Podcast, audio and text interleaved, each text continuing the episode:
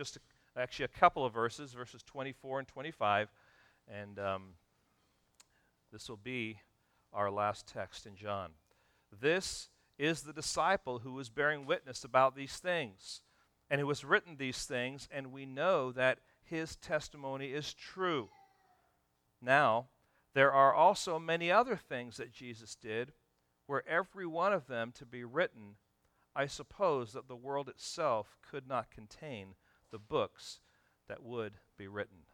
Let's uh, now uh, jump into this passage. You may be seated. My mother and my father, if you knew him, and my English teacher, Mrs. Hughes, growing up, all made a fuss about my use of the English language when I um, would speak and when I would write. They corrected my grammar. They challenged me in my pronunciation. I can remember my dad saying, How now, brown cow? forcing me to sit down and watch, you know, Pygmalion and stuff like that. They forced me to look it up in the dictionary so I could learn how to spell correctly. We didn't have spell check back in those days. Spell check, I thought, was mom, but mom would always say, look it up in the dictionary. Um, by the way, a dictionary is a book that has words in it, just in case you were wondering, okay?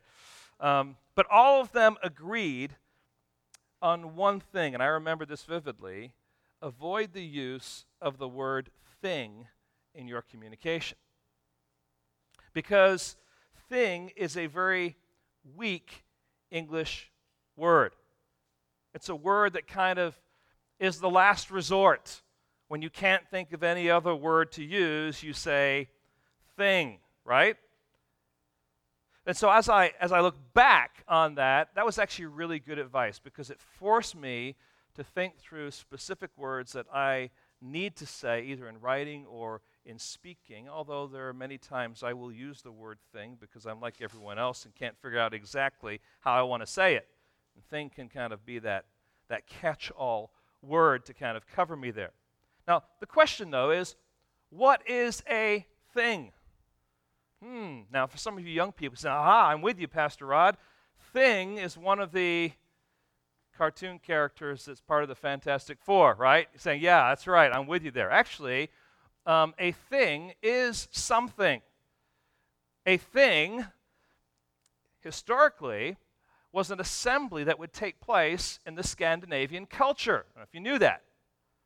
When Vikings got together with their chieftains and with their king, they would to gather together for a thing. That's what it was. So they would literally say to each other, Are you going to the thing this year? And the other person would say, Yes, I'm going to the thing this year. Or, Hey, I'll see you at the thing. Or, That thing was a waste of my time. So, in that context, then, a thing was an important matter. And this morning, as we come to the last two verses in John's Gospel, John has some very important things to share with us. He wants us to be paying attention to these things, to understand what those things are, as well as be assured and encouraged to consider them. Now, on the wall in a Win Schuler's restaurant in Marshall, Michigan, there's a lot of, I think, uh, um, thoughtful sayings. One of them, as I remember from years ago, is this Facts are stubborn things. Facts are stubborn things. Now, think through that statement a little bit here. The point, I believe, and you can agree or disagree, but I think the point here is this that it's hard to deny facts. They go, they, you know, they're there. They don't go away. It's hard to squeeze out from under the truth that is undeniable. You might even say it this way it's difficult to disprove a truth that is evidently clear and accurate. Facts are stubborn things. Now, in the language of John's gospel, we would say it a little differently, but with the same emphasis. Evidences are stubborn things. The whole of John's gospel has been about evidences, facts, testimony. And they are stubborn things. And John has been giving us a barrage of evidence, a barrage of facts that point to Jesus being the Messiah, the Son of God. Now, as we come to the last two verses of this incredible and wonderful gospel, verses 24 and 25 of chapter 21, John identifies these evidences as things. And we need to pay attention to these things. They are things that are facts, they are stubborn things that we must recognize are undeniable and incredibly important for us in our walk with Him. Now, although I have been, I believe, for the most part, honorable as a son, diligent as a student, I am forced to state my main point in very simple, vulgar, plain, colloquial ways. In fact, I don't think that I'll ever, ever have a proposition in a sermon that will be as accurate as what I'm going to make it right now, but it must be said. So here goes. In John 21, verses 24 through 25, John is drawing our attention to two things. And I'm using that accurately two things that are critical to our understanding and growth. These two things will solidify our belief and bring vitality to our new life with Christ. Let's read this passage one more time and see if you can catch the things that John is talking about. Verse 24. This is the disciple who is bearing witness about what? These things. And who has written these things, and we know that his testimony is true. Now, there are also many other things that Jesus did, were every one of them to be written, I suppose that the world itself could not contain the book that would be written. Did you catch what those two things are? These things in verse 24, and the second would be many other things. Many other things. And this is going to be our structure. This is how we're going to approach this passage. What then are the things that John is talking about specifically. They are the events, they are the encounters, they are the dialogues, they're the miracles, they're the signs, they're the healings, they're the teachings that took place while Jesus was on this earth. They are the evidences that are given to us through the eyewitness account of John and others. They are testimonies that bear witness to the fact that Jesus is, in fact, the Messiah, the Son of God. They are the evidences of the life and ministry of Jesus. Now, friends, these things that John reveals to us here, that John talks to us about, are critically important. Here at the end of this book, the first thing then I want you to notice is this the testimony of John is selective. Again, look at verse 24. This is the disciple who is bearing witness about these things and who has written these things, and we know that his testimony is true. So, the first thing we want to see here, or that John reveals, is that his testimony has been purposefully, deliberately selective. He hasn't recorded everything that there is to be said about who Jesus is and what he has done. He has carefully chosen events and activities and miracles and happenings and teachings that support his goal of providing sufficient evidence to point to the fact that Jesus is that Messiah. So instead, he's been very careful to, to select the stories, the encounters, the dialogues, the teaching, the nuances, even. This is why when you read one gospel and you read John, it's the same story, but maybe there's a different nuance there because John in his eyewitness account is telling what he saw and he's giving that nuance and it helps to shape his argument in presenting Jesus as this Messiah. So the reader here, then having read John's gospel, is able to see Jesus revealed for who he is and ultimately believe. And that's, of course, fleshed out in the key verse, which is John 20, 30, and 31, which you are tired of me quoting But we have to because that is the melodic line, that is the theme that goes through this gospel, and everything hangs on it. So, one more time here. Now, Jesus did many other signs in the presence of the disciples, which are not written in this book. But these things, these, you can put in the parentheses there, things, evidences, are written so that you may believe that Jesus Christ is the Son of God, and that by believing you may have life in his name. So these things are the evidences so that the readers can believe and ultimately have that life, that abundant and everlasting life. And we've labored over that over and over and over again. And John once again comes and he says, You know what? These are the things that I have written. Now, there's two confirming aspects about his eyewitness testimony. First of all, I want you to notice John's testimony is a written testimony. Now, why is that important? What's so significant about the fact that it's, it's written? We might firstly say that there is a, a practical aspect here of having written his own gospel. It can be read, right? It's pretty practical. All right, no internet during that time. It can be reread. It can travel to different places and be read in different places. It can be copied and recopied. It can be examined and verified. When you write out your eyewitness account, it is there to be examined, to be considered. It's not just some oral thing that you're saying. This is written down. People can take it home, so to speak. Of course, they wouldn't in that day, but they could take it to their place and they could examine whether it's consistent. It remains static. In other words, it, it avoids the possibility of natural embellishments. You know, you've played that story where you whisper something in someone's ear and it goes down through the crowd, and by the end of the, you know, by 30 people later, it's, it's a completely, completely different thing. When it's written, it's written, and everyone sees what's written. So it holds its integrity. It is a record when it's written that will last through time, and that's why we have it here. Now, friends, those are all practical reasons, but I think there's a greater reason why this is significant. And here's the reason because God is a God of words.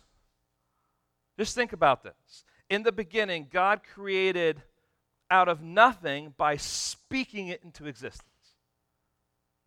God said, Let there be light. And what? There was light. Chapter 2 of Genesis. God formed man out of the dust of the earth, and it, he says it breathed into his nostrils the breath of life. He, he, his, his mouth was the agent of breathing life into mankind. And God created man uniquely in his own image with the capacity to be a receiver of his words. Again, we've talked about this before. It's only man that can understand biblical truth. Right? Your cat, I'm sorry, cannot come to a Bible study and actually benefit from it, although you might think otherwise. God has created man uniquely with the capacity to be a revelation receiver. He gives the revelation, we're able to receive it. And so God is a God of words, and He uses those words to communicate to man. In the Old Testament, He used prophets. In the New Testament, he did that through Jesus and then through the apostles and then ultimately through his word and pastors then through the ages preaching his word. He is a God of words. And so when John says that he has written this gospel, there's something powerful that's going on here. It's like what Peter talked about in his second letter. You might want to turn there. 2 Peter chapter 1 verses 19 and following. 2 Peter chapter 1. And here's what Peter says now. And we have the prophetic word more fully confirmed, to which you will do well to pay attention, as to a lamp shining in a dark place until the day dawns and the morning star rises in your hearts. Knowing this, first of all, that no prophecy of Scripture comes from someone's own interpretation. For no prophecy was ever produced by the will of man, but men spoke from God as they were carried along by the Holy Spirit. And the idea that, that Peter is presenting here is this is that although John, for example, wrote his gospel in his own personality, with his own eyewitness accounts, John also was being borne along by the Holy Spirit to pen those words so that the church of God can benefit from the written word. So it's no small thing for John to say, hey, you know what? I have written this because God ultimately, in his sovereignty, chose to breathe into what John was doing, and it was his very own inspired word. John's testimony is written for all to read. That's pretty powerful, friends. What we have been studying is not only John's gospel, it is God's word. When God speaks and John speaks, it's the same thing. Because when John speaks, God is speaking. Now, a little side note here some people say, well, you know, the red letters of the Bible, those are Jesus' word. We need to focus on them. No, it's the same thing. God inspired it all. It all has the same level of understanding and power and impact. It is God's holy word breathed out through chosen vessels. And in this case, the Apostle John. Secondly, I want you to notice here that John's testimony, he says, is genuine. It's genuine. He says, and we know this, or we know that his testimony is true. Now, he's speaking in the third person about himself here. And he is stressing the fact that what he has shared in this gospel is trustworthy, is genuine, it's true. I, you know, I'm not embellishing things, I'm just telling you what the facts are. Now, let's quickly summarize John's gospel under three headings prologue, the content, and the epilogue. We've been down this path already. We've, we've jumped in there. We've been swimming, in particular, in the content for a long time. And during that time, we can summarize the content in three ways. There were seven signs, and those signs pointed to the fact that Jesus is who he claims to be, right? He turned the water into wine. He healed the official son. He healed the invalid at the pool of Bethsaida. He fed the 5,000. Uh, he walked on the water. He healed the blind man. He raised Lazarus from the dead. And John presents those things specifically as signs, seven of them. And then there were these seven I ams, where, where Jesus was, was actively identifying himself with the great I am. And so all these I ams were demonstrations of his character and what he came to do. So here we have I am the bread of life. I'm the one who completely satisfies. I'm the light of the world. I'm the gate for the sheep. I'm the good shepherd. I'm the resurrection and the life, the way, the truth, and the life. I am the true vine. And then, of course, we had the Passion Week where we saw after the Last Supper Jesus' arrest and his trial and his crucifixion and his resurrection. All of these evidences, all of these stories, all of these encounters, all of the recorded uh, discourses that Jesus has with his disciples and others are all driving to the purpose statement that calls the reader to believe and have life. And then in the epilogue, it's kind of like the so what. He's saying, you know what, feed the sheep, follow me. So that is the first thing that John wants us to see. He wants us to see that he purposefully and carefully selected from the reservoir of eyewitness evidence what he believed was necessary to present Jesus as the Messiah, the Son of God. And what's interesting is that I haven't done the study specifically, but others have done the study to say that the, what John records really only covers like 21 days in the life of Jesus. Now, that's not necessarily starting here in this 21 days ahead, but 21 days of, of activity, okay? Um, and primarily a big portion of that is the Passion Week. And so there's a lot more that Jesus did. And so be assured that every moment in the life of Jesus is significant. And it would tell a story.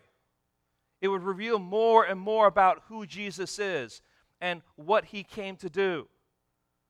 And so that leads us then to this second thing that John wants us to see. He wanted us to see that he selected carefully the evidence to present to you, and that evidence, by the way, is sufficient for you to believe and to comprehend that Jesus is the Messiah, the Son of God. But now, those who listen to the evidence John has presented and believe are blessed with an exhaustive life of learning and growing in Christ because although John has been selective in his evidence, the testimony of Jesus is exhaustive. The testimony of Jesus is so full, is so rich, that John uses hyperbole here to describe it. Now, there are also many other things that Jesus did. Were every one of them to be written, I suppose that the world itself could not contain the books that would be written. Now, he's, he's, he's demonstrating here that there's just an overabundance of data, of evidence about who Jesus really is. We've, we move from what seems like now a minuscule amount of evidence in, in John's selective present, presentation of his gospel now to an exhaustive library that contains all the events, sayings, teachings, discourses, words, activities of Christ. A library that cannot be contained in this world, a library that is full to overflowing. Just, just get that picture. I mean, John's gospel is a rich, deep, long gospel. And yet, he's just scratching the surface. He's hardly even touching on it. He's just presenting the simplicity that Jesus is the Christ, the Son of God, but there's so much more for us to grasp and to learn and to understand. So, this is the blessing for the believer. His new everlasting and abundant life is marked by an ongoing journey of growth in knowledge and understanding of who Jesus is and what he has done. In other words, it's not limited to John's gospel. John ends his gospel by saying, Hey, listen, I've recorded all these things, but there is so much more. You and I will never exhaust that library. Now, as a caution here with this verse, and it's important for me to say it because I've heard it used, this verse is sometimes used to justify practices that are not recorded in the Word of God by those who would identify themselves as believers. This is how it goes. People will say, well, you can't put God in a box, and then they'll quote this saying. Well, how can you be sure that this is wrong and that Jesus would not approve? Jesus did many other things that are not recorded in the Bible. We just don't know what they are. Let me ask you a question. I, I, mean this very, very carefully. I don't mean this in the philosophical sense. Can you put God in a box? Does God put himself in a box? Well, it depends on what you mean.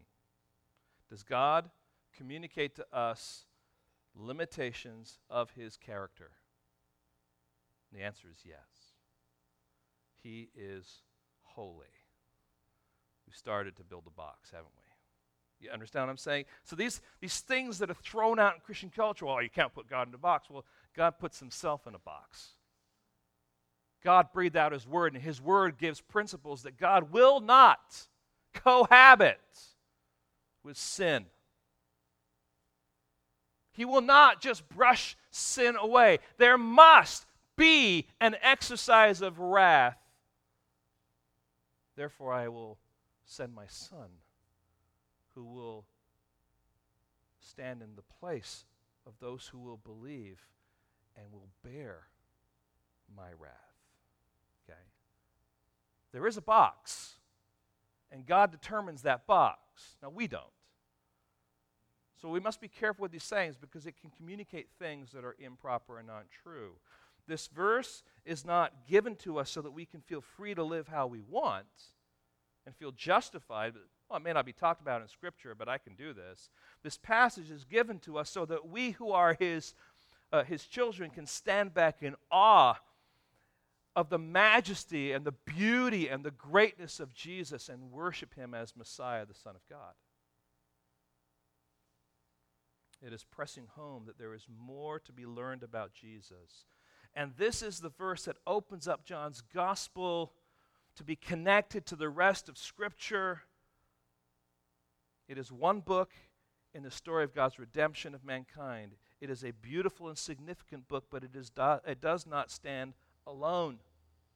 And in no way, shape, or form do I want to diminish the importance of John's gospel. I do want to minimize it at all, but I do want to say this that John clearly recognizes that his gospel is not alone in declaring Jesus as Christ. The story of Jesus Christ runs through the pages of Scripture, all throughout the pages of Scripture, and it's an amazing and beautiful story.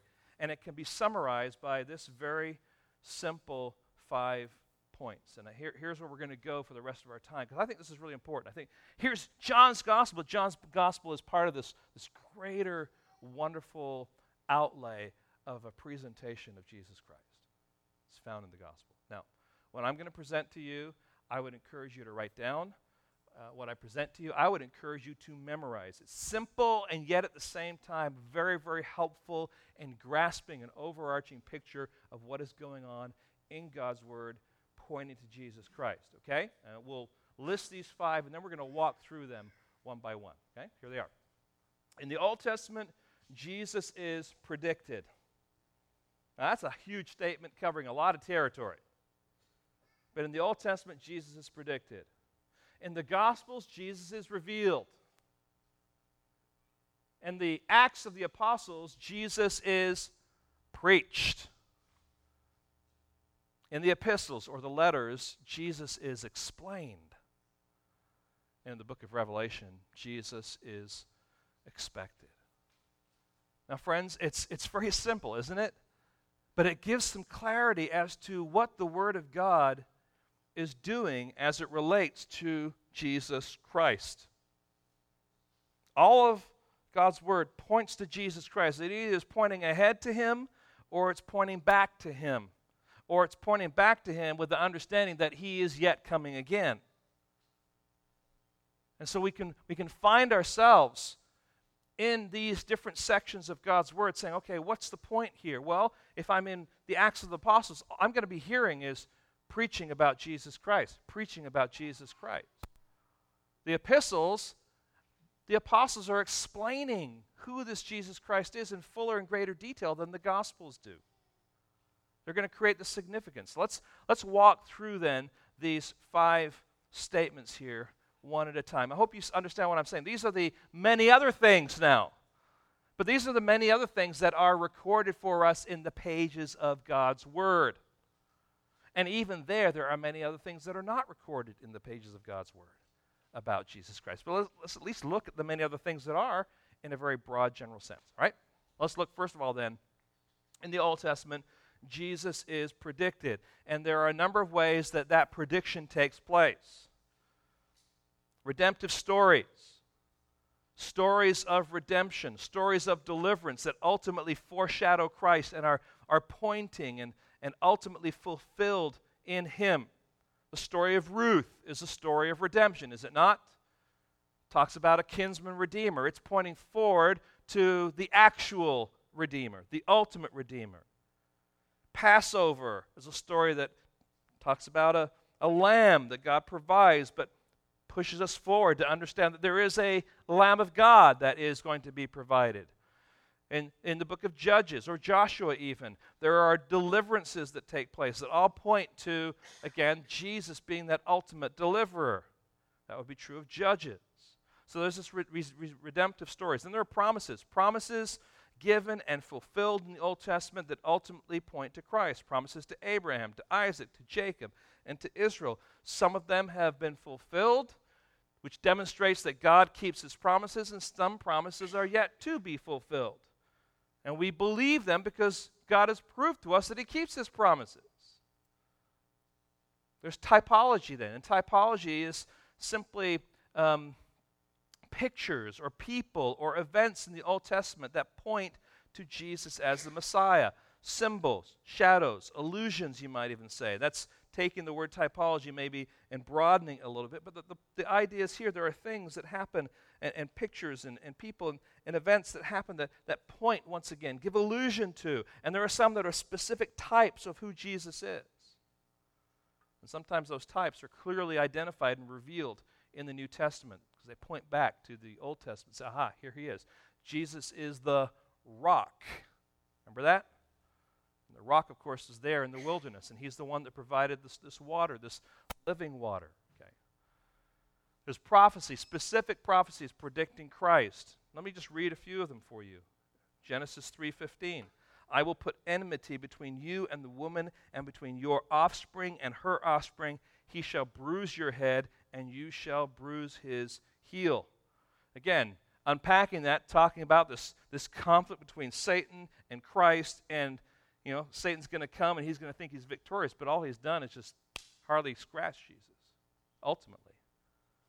Isaiah 7:14 Therefore the Lord himself will give you a sign behold the virgin shall conceive and bear a son and you shall call his name Emmanuel Isaiah 53, verses 4 and 5. Surely he has borne our griefs and carried our sorrows, yet we esteem him stricken, smitten by God, and afflicted. But he was pierced for our transgressions, he was crushed for our iniquities, and upon him was the chastisement that brought us peace, and with his wounds we are healed. Again, pointing forward to this Messiah that was going to come, this answer for Jerusalem, this, this ultimate comforter and counselor and, and suffering servant that would be this Messiah.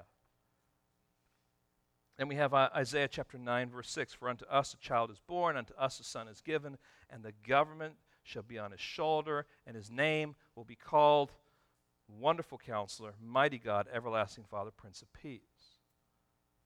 So, all these pointing to Christ. Then there are all these titles. All these titles you find throughout the Old Testament. You know, that this Messiah is called the desire of all nations. He's the head. He's the Lord. He's the man of sorrows. He's the messenger of the covenant. He's the prince, the signet ring. He's the son of righteousness, the stone, the servant, the shepherd, the redeemer, Shiloh, to name a few. Titles, titles, titles. All of these, friends, are pointing to the fact that Jesus is this coming Messiah. They're predicting him. And so if we go to Luke chapter 24, Jesus, after his resurrection, meets up with two disciples on the Emmaus Road. Remember that story?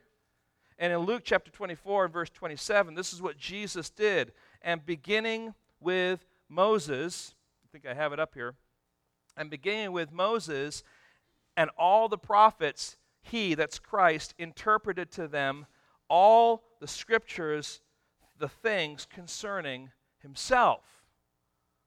So Jesus himself at that time is going through, like this list I gave you, all these different places in the Old Testament that were predicting and pointing to his coming as this Messiah. So we can say then, in the Old Testament, Jesus is predicted. Secondly, uh, in the Gospels, Jesus is revealed. I'm not going to spend a lot of time here, but at least enough time to say that each Gospel does present a particular facet of Jesus. Same Jesus, different angle. Same Jesus, different focus. All right? Now, again, talked about this before. You're all out there, you're looking at this podium here from a different angle and you're going to see things from a different perspective, right? Steve over here is going to be able to see from one angle, all right? Um, over here, let's see, JD is going to see the podium from another angle. Well, in the same sense, each of the gospel writers present Jesus in a different way, maybe because they have a different audience or because it's a different facet of, of who Jesus is that they want to put on display. And so Mark or Matthew presents him as king, Mark presents him as servant. Luke presents him as man. And ultimately, John reveals Jesus as God. But all of this is revelation. All of this is exposure. All of this is putting Jesus on display in his life, in his teachings, in his activities. And the gospel Jesus is revealed. And the reason we're not spending so much time is we spent two years revealing Jesus in the pages of John's gospel. In the Acts, then, we have Jesus preached. Now, I want you to get your Bibles and turn to the book of Acts. We're going to look at just a few of these messages. Not all of them, but a few of them. Um, and I just want you to note, first of all, that he is preached by the apostle Peter, Acts chapter 2, verses 36. Let all the house of Israel therefore know for certain that God has made him both Lord and Christ, this Jesus whom you crucified. This is him preaching. It's about Christ. And who is this Christ? What has he done? Chapter 3, verse 17, Peter goes on. And now, brothers, I know that you acted in ignorance, as did also your rulers, but God, or but what God foretold by the mouth of all the prophets that his Christ would suffer, he thus fulfilled. Chapter 4, verses 11 and 12. This Jesus is the stone that was rejected by you, the builders, which he became the cornerstone. And there is salvation in no one else, for there is no other name under heaven given among men by which we must be saved. And then it was preached by Stephen. Stephen preached Christ. Acts chapter 7, verse 56. And he said, Behold, I see the heavens open up and the Son of Man standing at the right hand of God. And we know Stephen was martyred, right, for preaching Christ.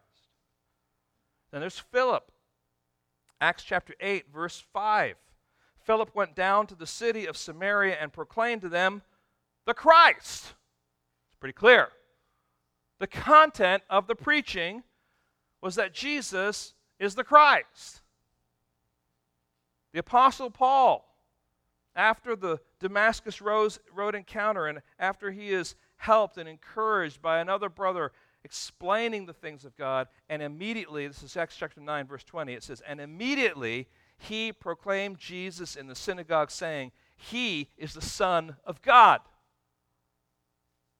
And the rest of the book of Acts is about these missionary journeys that Paul and Barnabas and Mark and Timothy took around the Mediterranean.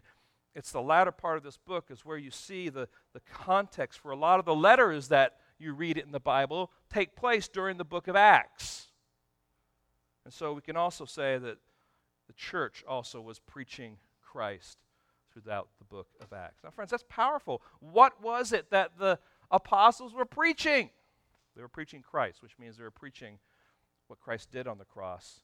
They were preaching the gospel of Jesus Christ. And what happened? The church was formed, and the church was populated by people who were believing and experiencing life because of that belief. In the epistles, Jesus is explained. His person and work are fleshed out more and more for his children to understand. So let's look his person. Talking here about his character, his attributes.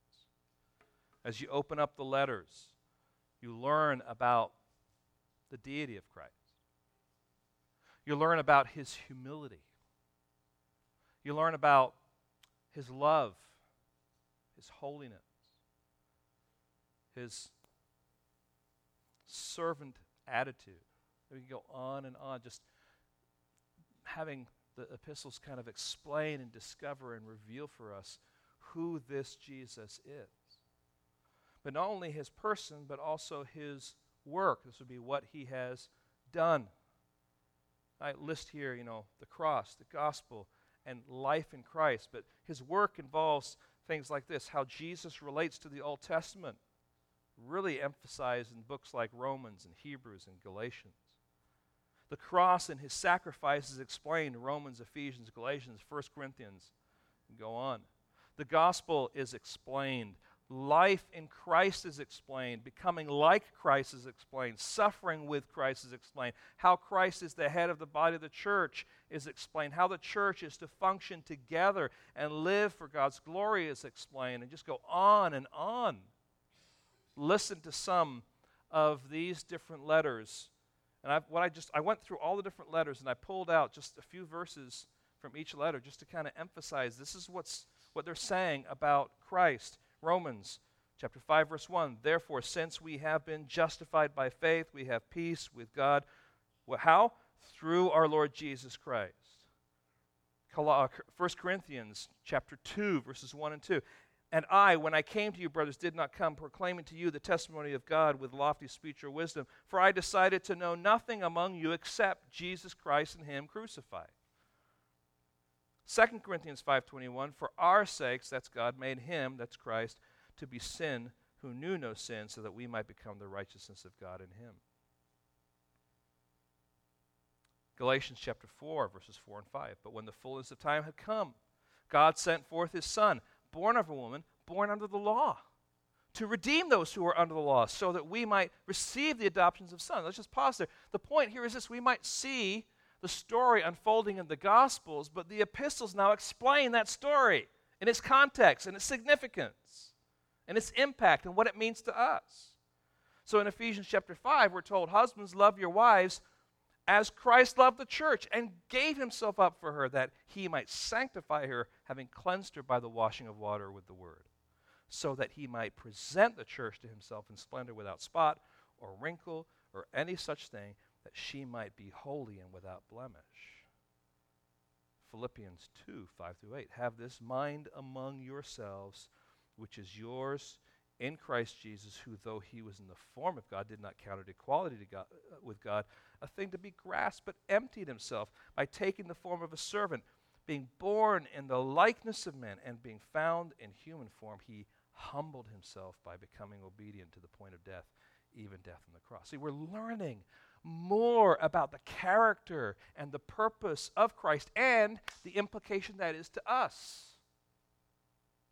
Colossians chapter 1 verses 15 and 17 or through 17. He is the image of the invisible God, the firstborn of all creation for by him all things were created in heaven and on earth, visible and invisible, whether thrones or dominions or rulers or authorities. All things were created through him and for him, and he is before all things, and in him all things hold together. Again, further explanation, further clarity as to who this Jesus is. Then we have uh, 1 Thessalonians. For they themselves report concerning us the kind of reception we had among you, how you turned to God from idols to serve the living and the true God, and to wait for his Son from heaven, whom he raised from the dead, Jesus, who delivers us from the wrath to come. There's the practical dynamic of Jesus' activity with his church. You're not going to get that from just reading the Gospels. All right? These are things that are further explained, that are inspired by God, by men who are writing and penning these further explanations. 1 Timothy chapter 1 verse 15 the saying is trustworthy and deserving of full acceptance that Christ Jesus came into the world to save sinners of whom I am the foremost 2 Timothy 4 1 and 2. I charge you in the presence of God and of Christ Jesus, who is to judge the living and the dead, and by his appearing and his kingdom, preach the word, be ready in season, out of season, so on. But Jesus Christ has an impact here, even on the ministry of proclaiming the gospel. Then we have Titus, which we read earlier as we began our service. For the grace of God has appeared. Titus uh, 2 11 and following bringing salvation for all people, training us to renounce ungodliness and worldly passions and to live self controlled, upright, and godly lives in this present age, waiting for our blessed hope and the appearing of the glory of our great God and Savior Jesus Christ. And we just go on and on through these epistles, and each of them, in a different way, with a different purpose, with a different audience, is explaining Christ more, is revealing his person, is explaining his work, is, is helping the church understand how they are to relate to him now that he is their Lord and Savior.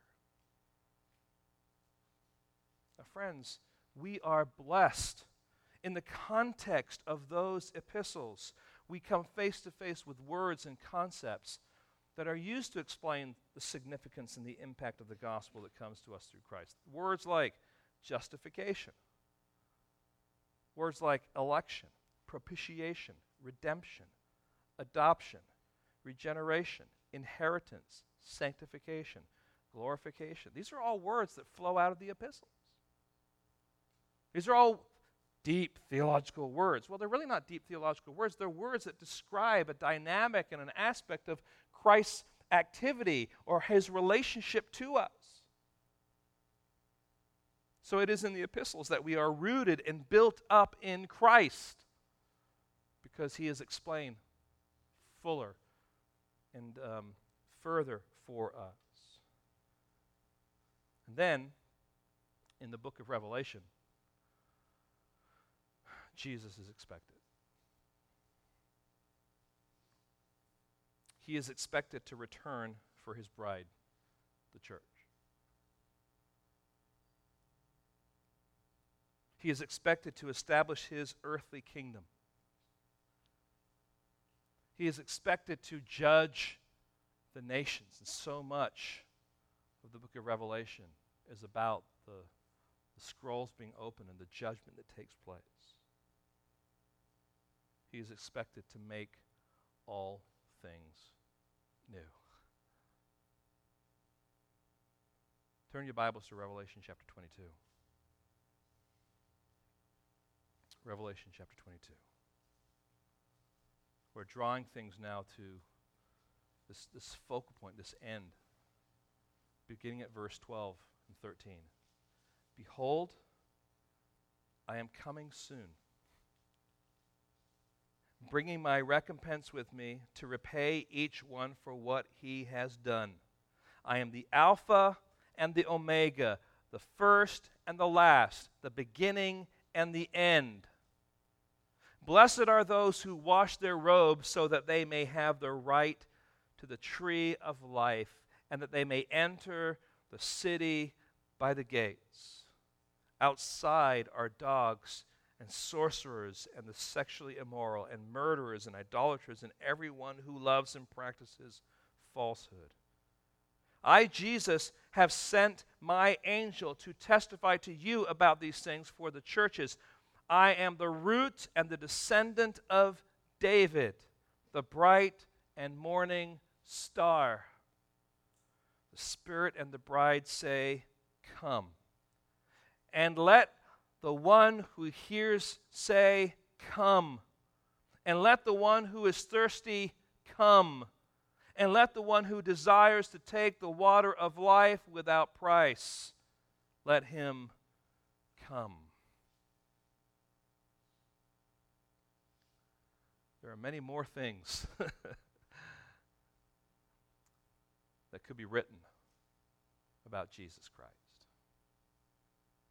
And even this morning, even over the last two years, we have just scratched the surface. But this word, this Bible, this blessed book is a revelation of Christ. He's predicted in the Old Testament, He's revealed in the New, or in the Gospels. He is preached in the book of Acts. He is explained in the epistles, and he is expected in the book of Revelation. Now, friends, I want us to approach this closing in a number of different ways. I want to assume that in the context of our church, there are those who are unbelievers, there are those who are genuine believers, and there are those that are professing believers. The Gospel of John has application for all of you. And the application is belief. Jesus has been put on display for you these last two years through the pages of John's Gospel, week after week after week. And even times when we stepped away from John's Gospel, the same thing has taken place. When other people have come, Jesus has been the focus of what's going on. If you're an unbeliever, I plead with you. Look at the evidence that has been presented. It is sufficient, it is complete in the, in the point that it is enough to tell the story, to reveal the truth for who Jesus is and what he has done. There is no more that has to be said by John to prove to you that Jesus is who he says he is.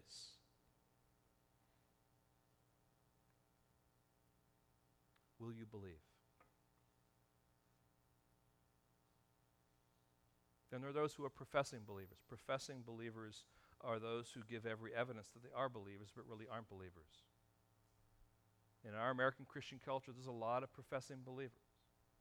Or there's a lot of people who think maybe they are walking with God, they are born again, they have this regeneration, but really have never done that because they've taken on the garments of religiousness and they know how to come to church, they know how to sit in a small group, they, they know you're supposed to read your Bible. It's become a culture in which they've been accustomed to, but real regeneration has not taken place. And the reason I know this is true is not because I have some inroad in knowing about you, is because some of you have communicated to me, hey, I was that professing believer for years until I came face to face with my sinfulness and my need for a Savior, and I came to God and confessed my sin and embraced Him as my Lord and Savior. My, my desire for you, if you are a professing believer, that's something as I say that you're like, you know what? Rod knows me. He's seeing into my heart. I don't know you. It's the Holy Spirit who's doing that. And I'm just pleading with you believe. Believe that Jesus is the Christ. Believe that He is the Son of God. And in believing, experience life, new, fresh, abundant, everlasting life.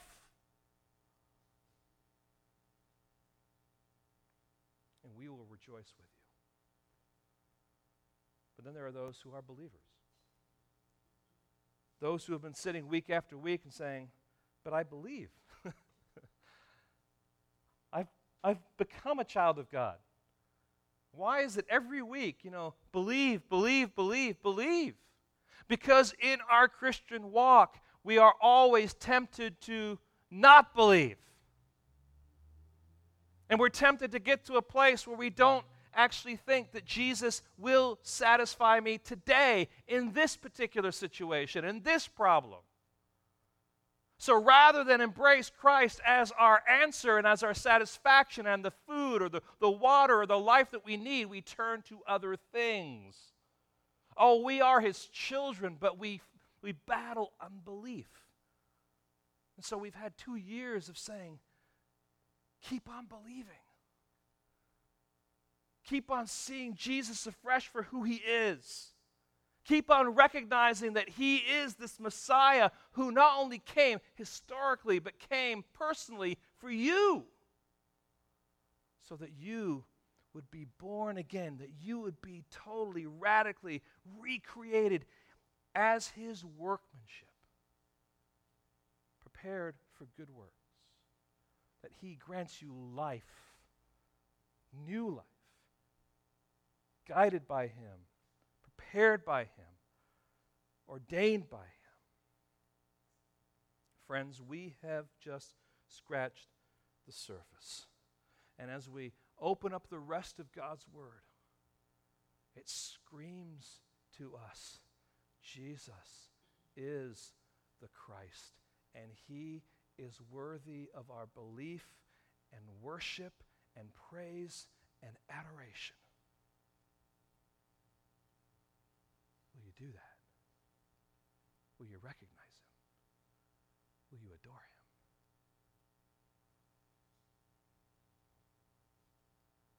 a well known song has these words Love of God is greater far than tongue or pen can ever tell. It goes beyond the highest star and reaches to the lowest hell. The guilty pair bowed down with care God gave his son to win. His erring child he reconciled and pardoned from his sin when years of time shall pass away and earthly thrones and kingdoms fall. When men who here refuse to pray on rocks and mountains call, God's love so sure shall endure, all measureless and strong, redeeming grace to Adam's race, the saints and angels' song. Could we with ink the ocean fill, and where the skies of parchment made, where every stalk on earth a quill, and every man a scribe by trade, to write the love of God above would drain the ocean dry nor could the scroll contain the whole, though stretched from sky to sky. O love of God, how rich and pure, how measureless and strong, it shall forevermore endure the saints and angel song. Let's go to the Lord in prayer. Lord, we thank you. We thank you, Lord, for this gospel. We thank you, Lord, for the things that John has revealed to us, has recorded for us, so that we could grasp a better understanding of who Jesus is, and Lord, so that we could believe and, Lord, ultimately have life. But, Lord, we are excited that even in ending this journey in John's gospel, there is more for us to feast on. There is more for us to know. There is more about Christ that you want us to see. And Lord, that we are blessed with a lifelong growth in Christ, a lifelong growth in our knowledge and wonder of who He is, a lifelong pursuit that is gleaned from taking time in the Word of God and sitting under the preaching of the Word of God and singing about the glories of God. We have a lifetime, Lord, to celebrate that and to grow and to be encouraged in our walk with you. So, Lord, we thank you for John's gospel. We thank you for the way it has clarified things for us. We thank you for the way that it has directed us in so many ways. But, Lord, we also thank you that it is not over that, Lord, it is beginning and that it continues on. And, Lord, that as your children, we are thoroughly blessed. And, Lord, we have this exhaustive testimony about you to feast on and to rejoice over together. Guide us now, direct us, strengthen us, mold us, and shape us to be like your Son, Jesus Christ. We ask in your precious holy name.